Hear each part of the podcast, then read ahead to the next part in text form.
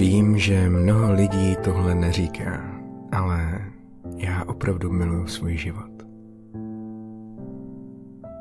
Venku se už smáká a já před sebou konečně uvidím svůj domov.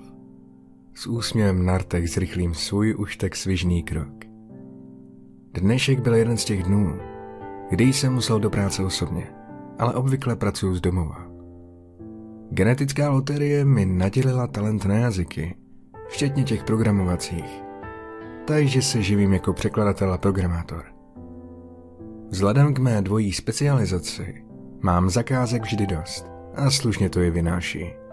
Je to dost na to, abych mohl žít pohodlně a naplno. Otevřu branku a po pár krocích přes zahradu, o kterou se s až mateřskou péčí stará moje žena, dorazím ke dveřím. Jako vždy mě uvítá dřevěný štítek s ozdobným nápisem Dan a Anna. I ten je produktem jednoho ze záchvatů kreativity mé choti. Já vím, že je nejšťastnější, když může něco tvořit. Odemknu a vejdu dovnitř. Sotva si pověsím kabát na věšák. Ana je už u mě. Stoupá si na špičky a přivítá mě jemným, láskyplným polipkem. Ana je drobná, na první pohled nenápadná dívka. Její tmavé vlasy, doplňující její světlou pleť, jí spadají až na záda a spoza skel brýlí na mě koukají velké šedé oči.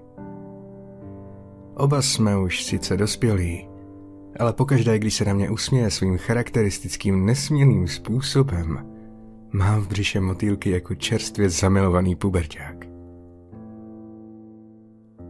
Chyběl se mi. Řekne.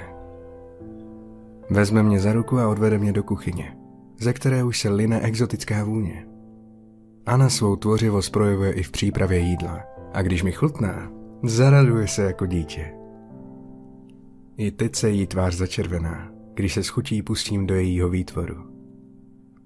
Celý večer si povídáme. Já většinou o své práci.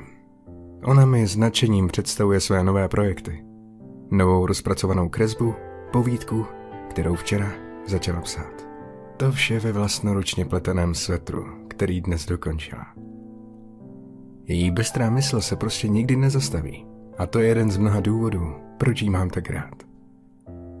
Se dvěma dívkami jsem chodil už před ní, ale až tady proběhlo to potřebné souznění. Beznadějný romantik by řekl, že se jedná o zpříznění duší. A měl by pravdu. Naše povahy se vzájemně doplňují, ale máme stejné zájmy a představy o životě. Aně je 24. Poznal jsem ji, když mi bylo 19 a prožil jsem s ní nejkrásnější roky v životě. Procestovali jsme kus světa, než jsme se vzali a usadili v jednom příjemném městě v Kanadě. Plánujeme si pořídit psa a pak i dítě, až bude správný čas. Po večeři si pustíme film. Nemusíme řešit typické manželské roztržky typu akční krvák versus romantická komedie, protože se oba shodneme na fantastice a sci-fi. Po úvodní znělce filmu mě Anna chytne za ruku a přesune moji dlaň na její hlavu. Usměju se. Naše obvyklá drobná hra. Přitisknu ji k sobě a drbu ve vlasech, až začne brnět jako spokojené kotě. Na konci filmu, když zamíříme do ložnice, zkontroluji v telefonu svůj kalendář. Tím, že jsem dnes odevzdal své hotové dílo a řádně odprezentoval, jsem dokončil jeden projekt, na kterém jsem pracoval dlouho a tvrdě. A podle toho byl také ohodnocen. S pocitem dobře odvedené práce jsem si položku odškrtnul. Deadline dalšího projektu, suchopádného překladu z korejštiny, je až za tři měsíce, takže na něj můžu s klidným svědomím na pár dní zapomenout. Třeba bych mohl Anu zítra někam zjít. Třeba na nějaké dobré jídlo. A nebo bych mohl veškerou práci odložit, třeba na týden, a odjet s ní na hory. Pár dní v útulném romantickém srubu? Proč ne? Ten překlad bych pak v pohodě dohnal. Ana už převlečená do noční košile se na mě usměje a pozdvihne obočí. Ty něco plánuješ, že jo? Možná jo, možná ne. Opáčím. Řekni mi to. vypískne a vrhne se na mě veškerou energií svých 155 cm. Povalí mě na postel a oba se rozesmějeme. Navzdory mučícím technikám, které nasadila, například lechtání, se nezlomím. Bude to překvapení. O hodinu a půl později usínám. Ani tichý dech poskytuje příjemnou kulisu. Těším se na nadcházející dny. Žádná práce, žádné korejské znaky, ani azbuka. Jen já a moje milovaná. Svůj život opravdu miluju. Když se na druhý den probudím, Anna už v kuchyni kouzlí snídani. Od jak živa byla raní ptáče. Poslouchám, jak si u toho prospěvuje svým vysokým, jemným hlasem. Není to bůh nějaká zpěvačka, ale v mých uších zní i tak jako dokonalá sonáta. Při návštěvě koupelny mě nemine pohled do zrcadla. Po každé mi bleskne hlavou, čím jsem jí okouzlal natolik, že si mě vzala, když vypadám jako typický počítačový šprt. Vyhublý, nepříliš vysoký, s bratkou a hipsterským účesem. Lidi mě odhadují na ten typ starého mládence, který obývá pařánské doupě u maminky v suterénu. Ne, že bychom s Anou neměli pařánské doupě. Když hraje a jde do tuhého, umí být dost hlučná a jen kousky čokolády servírované přímo do její pusy dokážou zastavit příval ošklivých slov, ke kterým se občas uchýlí. To já jsem ten klidný a rozvážný hráč. Než zamířím za Anou do kuchyně, podívám se na svůj mobil. Na tapetě mám samozřejmě svou fotku za Anou. Tahle je focená na Comic Conu. Já mám na sobě kostým Lorda Ravena a ona je moje Bastila Shan. Nemusel jsem jí k tomu přemlouvat. Vlastně s tím nápadem na kostýmy přišla ona. Kus fotky překrývá notifikace. Jedna nová zpráva. Obrátím oči v sloup. Pokud je to nový klient, můžu na dovolenou na horách rovnou zapomenout. Můj otrávený výraz se změní v překvapení, když se mi po rozkliknutí zprávy ukáže v kolonce soukromé číslo. A po přečtení obsahu zprávy už cítím jen smatek a stěšení. Máš poslední den. Připrav se na svůj odchod. Co to má sakra znamenat? Časová známka ukazuje, že zpráva přišla přesně ve tři hodiny ráno. Je to snad výhruška? Vyhlédnul si mě snad nějaký sériový vrah s bizarním smyslem pro humor. Zamyslím se. Nemám žádné nepřátelé, když nepočítám ani rodiče. Není s překvapením, že jako nápadníka jejich dcery si představovali spíše bankéře nebo úspěšného podnikatele. Ale když zjistili, že dokážu holku zaupatřit i já, naše vztahy se o něco zlepšily. Dýchám zrychleně. Čtu ty zatracené dvě věty znovu a znovu. Dané, palečinky La France jsou hotové. Zašvituří z kuchyně Anna. Moment. Odpovím se skrývanou nervozitou v hlase. Mám jí povědět o té zprávě? Nevím. Slíbili jsme si, že nebudeme mít tajemství. Jenže pokud bych jí to řekla, asi by se zbláznila. Je to zmatkář a má sklony k panikaření. Dokážu si živě představit, jak s hysterickým pláčem burcuje policii, tiskne mě v náručí a kvílí, že mě nechce ztratit. Možná bych ale policii zapojit měl. Není to přímo výhruška, ale jak jinak se to dá vyložit? Počkat. Třeba jsem jen zapomněl na nějakou zakázku a takhle se mi klient připomíná. Jenže to by nevysvětlovalo tu zmínku o odchodu. A navíc si všechno pečlivě zapisuju. Chaotická Ana mě často škádlí, že jsem až moc organizovaný a vše mám rozvrhnuté do poslední minuty. Teď a tady to nevyřeším. Pozdychnu se a jdu za Anou.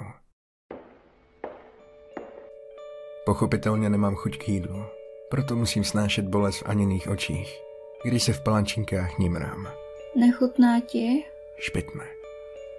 Snažila jsem se. Jen do toho. Dej mi zabrat ještě víc. Je to moc dobrý. Ujistí mi. Snažím se narychlo přijít s nějakou výmluvou. Proč se budu po dalších 24 hodin chovat divně? Já jen že jeden klient, kterému často překládám, má problémy s podnikáním a možná a možná mu to celé krachne. Přišel bych o část peněz a než bych našel někoho jiného, museli bychom se uskromnit. Chvíli se mě měří spitavým pohledem. Pozná, když se vymýšlím. Pak se ale přece jen usměje. Buď se rozhodla, že mi bude věřit, nebo prostě pravdu prozatím nechce vědět. Ale Dana, víš, že o peníze nejde. Řekne. Máme nějaké úspory a navíc nejlepší věci jsou zadarmo. Mrkne na mě. Trochu strnulej úsměv vrátím a naházím do sebe zbytek palačinek. Zbytek dopoledne strávím přemýšlením. Jde to těžko. Ana kolem mě poletuje jako kolibří kolem květiny a neustále naléhá, aby jsme něco podnikli. Jsem jen krůček od toho, abych jí okřikla. Ale ještě nikdy jsem na ní nezvýšil hlas a nehodlám s tím začínat. Nakonec přijdu na to, že bude nejlepší udělat to, co jsem naplánoval včera. Zavřu se v pracovně a asi dvě hodiny procházím nabídky pronájmů horských chat. Usmívám se. Pokud po mně někdo jde, prostě mu uteču. A pokud to navíc můžu skloubit s dovolenou v Anině milé přítomnosti, tím lépe. Nabídky mi opakovaně dávají najevo, že jsem si měl chatku zamluvit už dřív. Když už začnu být frustrovaný, naštěstí na mě vyskočí nabídka. Jedná se o útulný, dobře vybavený srp necelých 100 kilometrů odsud. Pár, který ho měl rezervovaný, na poslední chvíli odřekl. Okamžitě srub objednám a zaplatím. Pak vylezu z pracovny a najdu Anu v obýváku, jak tvoří s grafickým tabletem v ruce. Nasadím široký úsměv a oznámím jí novinky. Jak jsem očekával, dojde na radostné pištění a pevná obětí. Dobrodružství! Křičí Anna, zatímco sprintuje po schodech nahoru do ložnice, aby si zbalila kufr. Tleská přitom rukama jako malá holčička. Já se zbalím. Na rozdíl od Dany beru jen to, co budu skutečně potřebovat. Stejně je to fascinující, jak jsme oba odlišní a zároveň stejní. Jsem šťastný, že jí mám. Už jen proto musím nějak přežít noc, abych tu pro ní mohl být i další dny, měsíce, roky. Když dokončíme balení, nastrkám zavazadla, jak jsem předpokládal, a na toho bere snad třikrát víc než já, do našeho Mercedesu a o chvíli později jsme už na cestě. Hraje nám rádio a Anna se ochotně přidává ke zpěvákovi, když hraje nějaká písnička, kterou zná. Názdory její pochybné intonaci mi zlepší náladu a nechám se strhnout. Když já, Anna a John naplno vřískáme profláklý song od Bon Joviho, na chvíli zapomenu i na tu anonymní zprávu. Nejspíš je to všechno omyl. Ta zpráva byla určitě určená někomu jinému. Bavím se představou, že bude mít nějaký gangster problémy se svým kmotrem, protože se bude vymlouvat na nedoručenou zprávu. Konečně se zase cítím ve své kůži. Se vzrůstající nadmořskou výškou přichází sníh. Když dojedeme do míst, kde by měl srub být, všechny stromy jsou pohádkově zasněžené. Vidím nadšení v Aniných očích, které doslova září. A to mi vynahradí všechny starosti. Nejspíš jsem byl poslán na zemi, abych dělal tuto holku šťastnou. Zaparkujeme přímo u Srbu a společně se zavazadly vkročíme dovnitř. Musím uznat, že útulné to tady vážně je. Nábytek voní dřevem a místnosti králuje velký krb, který Ana okamžitě zapálí. Chatku zaplaví světlo ohně a příjemné teplo. Hodnou chvíli jen tak sedíme před krbem, blízko u sebe. Stres pomalu opadá. Nejspíš jsem jen vážně potřeboval vypnout. Když se trochu zabydlíme, Ana trvá na tom, že postavíme sněhuláky. Bez řečí se k této dětinské zábavě připojím. Různě své sněhuláky upravujeme, slušně i neslušně, a smějeme se, že až nemůžeme dýchat. Vrátíme se dovnitř, až když už má Ana tváře zrudlé od mrazu. Když se podívám na staromodní hodiny visící uvnitř na zdi, Úsměv mi zmrzne na rtech. Pět odpoledne. Zbývá mi deset hodin. No tak dané. Slíbil jsi, že to hodíš za hlavu. Byl to jenom omyl. Anna uvaří termosku horké čokolády. Ani jeden z nás nepije alkohol a tohle je perfektní náhrada za svařené víno. S Anou nemusím držet na úzdě své já, které zůstalo dítětem. Ona je úplně stejná. Nemusíme před sebou nic předstírat. Užijeme si zbytek večera a zalezeme do postele s teplými přikrývkami. Velké okno nám poskytuje výhled ven, kde se světlo měsíce odráží od bílého sněhu na zemi i na stromech. Anna se ke mně tiskne, ale s přicházející nocí jsem čím dál nervóznější. Co je s tebou? Zeptá se mě náhle. Nic. Opáčím. Nesnech se mi nic nalhat. Snad poprvé slyším v jejím hlase náznak zlosti. Já vím, jaký jsi, když jsi v pohodě. A taky, když v pohodě nejsi. A teď máš pohodovém Danovi sakra daleko. Podívám se na hodiny. Půlnoc. Zbývají tři hodiny. Pozdechnu si a ukážu jí zprávu. Anna zalapá po dechu. Proč? Proč jsi mi to neřekl dřív? Její hlas okamžitě vystoupá do spanikařené fistule. Mě se zavolat policii. Něco udělat. Bože, Dané. Kdo ti to mohl poslat? Přesně proto jsem ti o tom neřekl. Byla bys celý den na prášky. Nejspíš to byl jenom nějaký omyl nebo vtip. Však víš, někdo poslal výhrušku na náhodné číslo. Nic se nestane, uvidíš. Políbí mi na čelo a ona se trochu uklidní, i když stále slyšíme její tiché vzliky. Zůstanu vzhůru. Kdyby někdo přišel, budu tě chránit. Zašeptá. Přitisknu dívku blíž k sobě a začnu jí hladit po vlasech. Nedovolím, aby se ti něco stalo. A kdyby se náhodou něco stalo mně, chci, abys věděla, že tě miluju víc než svůj život. Víš to? Kývne.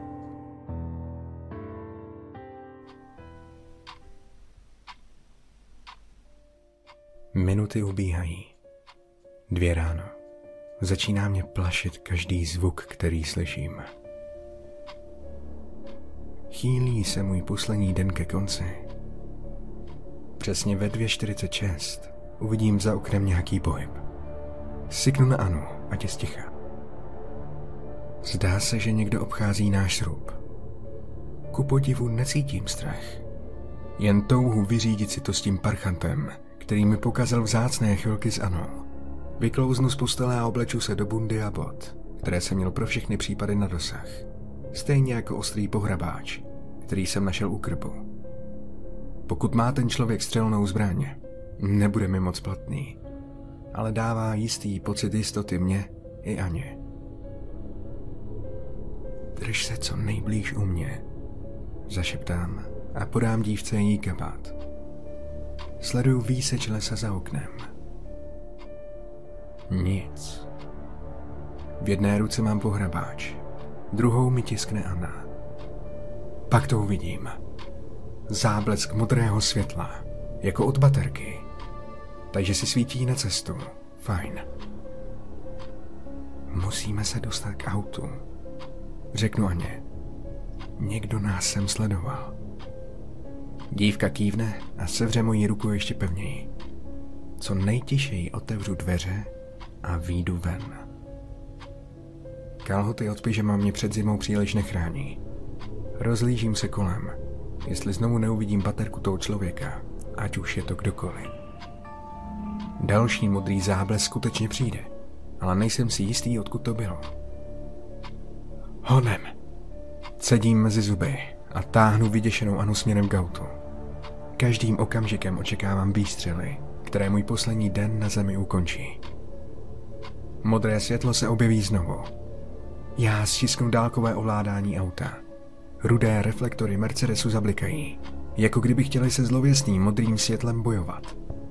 Teď už musí přijít výstřely.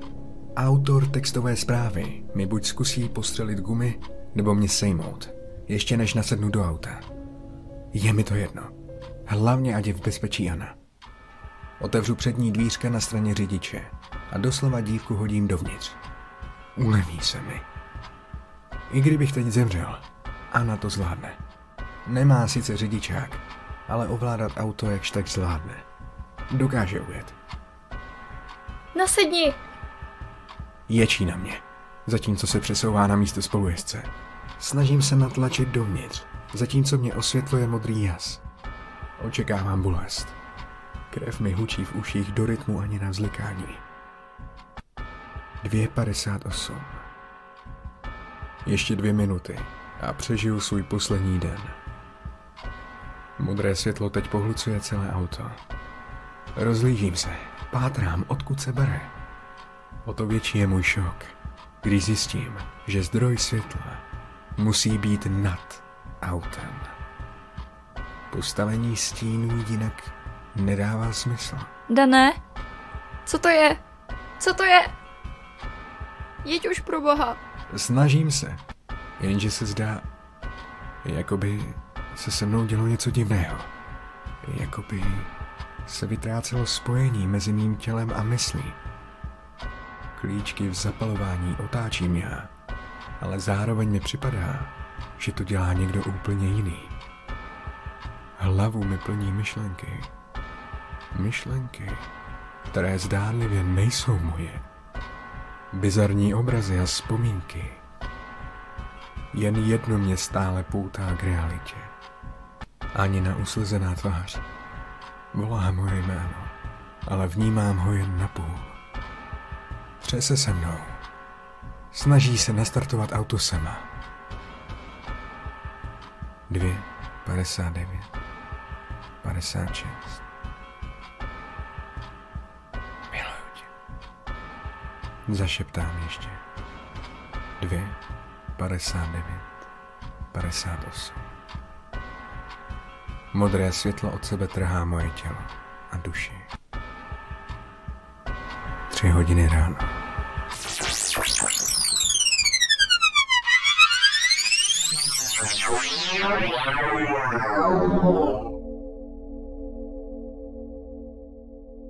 Probouzím se. Netuším ale, kde jsem. Nebo kdo jsem. Vzpomínky na Anu se mísí s novými věmy. Místnost plná počítačových obrazovek a holografických projekcí, které se zdají tak cizí a neskutečné a přitom podivně známé. Nádech, výdech, příteli. Uslyším za sebou hlas. Mluví jazykem, který bych neměl být schopný ani vyslovit. Přesto mu dokonale rozumím. Odvedl jsi dobrou práci. Já odvedl práci. Zamumlám tím divným jazykem. Prostor v mém bezprostředním okolí se zaostruje. Sedím v nějakém divném křesle. Pak se objeví ten, který se mnou předtím mluvil. Cuknu sebou. Není to člověk, ale počkat. Ani já ne. Jsem stejný jako on. Znám ho. Jsme přátelé. Pomalu se mi začíná vracet, co jsem a co jsem vlastně udělal. Přítel mi sejme z hlavy dle zářící krystalickou helmu a nabídne mi ruku. Přijmu ji. Sesednu z křesla a udělám pár kroků. Počítačová laboratoř mi už dává větší smysl. Vím, jak se s nimi pracuje. Část mojí mysli je ale pořád s Anou. Hm, dej si na čas. Přítel se usměje, když uvidí můj zmatený výraz. Prožít 32 let jako člověk od narození až po dospělost, to dá jednomu nejspíš pěkně zabrat. Nemáš ani ponětí, řeknu. 30, 32 let. Ještě před pár minutami by mi to přišlo jako dlouhá doba. Teď však tuto dobu vnímám jako chviličku. Zanedbatelný časový úsek. Vzpomínám si, jaké je to měřit čas v miléniích a eonech. Přesto ve mně ta chvilička, 32 let, zanechala stopu. Nejistým krokem přejdu k oknu. Nacházíme se vysoko nad zemí. Je tma. Musí být noc. Přesto pod sebou vidím město tvořené podivnými, surrealistickými budovami, zalité sterilním modrobílým světlem. Na obloze vidím zářící, roztříštěné vesmírné objekty a oblaka, nedaleké mlhoviny. Konečně opět vidím svou enklávu. I když jsem byl pryč jen chviličku, připadá mi to jako věčnost. Přistihnu se, že stále přemýšlím v lidském jazyce. Snažím se v něm najít výraz pro to, co ve skutečnosti jsem, ale je to těžké. S tou omezenou slovní zásobou. Mimozemšťan? Ne, to není přesné. Nejblíže skutečnosti bude asi výraz interdimenzionální bytost. S lidmi máme společného pramálo, ale přesto tak moc. Přítel přistoupí k jednomu z počítačů. Odvedl si dobrou práci. Tolik dat za pouhých 32 let. Teď už víme o jejich světě vše, co potřebujeme, abychom mohli provést sklizeň. Pak mi vklouznou na místo i poslední střípky paměti. Sklizeň. Anna. Ne, to nesmíš udělat. Odstrčím přítele od počítače. Zastav sklizeň, prosím. Je tam Anna. Nemůžu jí tam nechat. Zastav to. Přítel se zasměje a položí mi ruku na rameno. A je to tady. Postextrakční hysterie ta potká úplně všechny mapovače. Jen klid. Budeš v pořádku. Musel ses ale s tím světem pořádně zžít, když v tobě ta zpráva, kterou posíláme den před extrakcí, neprobudila vzpomínky na to, co jsi. Mapovač. Ano, to je to, co jsem. Jedinec, jehož mysl se vloží do bytosti z jiného světa, aby žil svůj život jako ona bytost. A v průběhu jednoho života nazbíral co nejvíce informací o světě, kam byl vyslán. Data jsou pak analyzována, aby připravila optimální strategii sklizně. Zároveň se mysl mapovače vrátí do původního těla skrz časoprostorovou trhlinu. Modré světlo.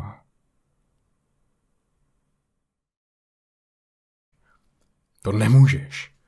Podniknu ještě jeden chabý pokus. Zastav to.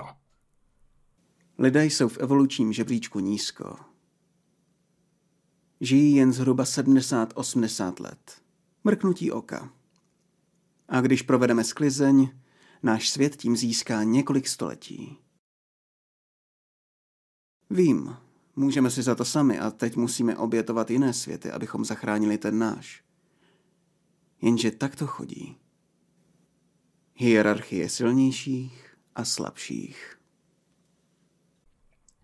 Zírám z okna vidím, jak se na velké pláni kousek od města připravují sklizňové stroje. Obrovské mašiny z nočních můr, odčerpávače ozonové vrstvy, odsávače vody, solární panely, extraktory kyslíku a další.